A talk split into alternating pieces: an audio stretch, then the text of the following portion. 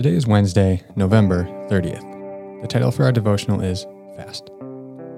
This week we're focusing on, focusing on some practices that will help center us in the way of Jesus. We've talked about Sabbath rest and prayer so far. Today let's include fasting. Fasting is not merely a practice of self restriction. In fasting, we discipline our bodies. We remind ourselves that we can resist the temptation to sin through the power of the Spirit within us. We remind ourselves of our need for God, as we need sustenance. We remind ourselves that God is indeed our greatest treasure, the one we long for the most. In the Sermon on the Mount, Jesus reminds us how to fast. Matthew 6, 16 to 18, he says, When you fast, do not look somber as the hypocrites do, for they disfigure their faces to show others they are fasting.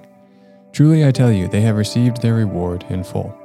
But when you fast, put oil on your head and wash your face, so that it will not be obvious to others that you are fasting, but only to your Father, who is unseen. And your Father, who sees what is done in secret, will reward you. Today, schedule some time for a fast. You can fast from food for a day, a meal, or two, or a couple of days even. You can fast from certain types of food for a time.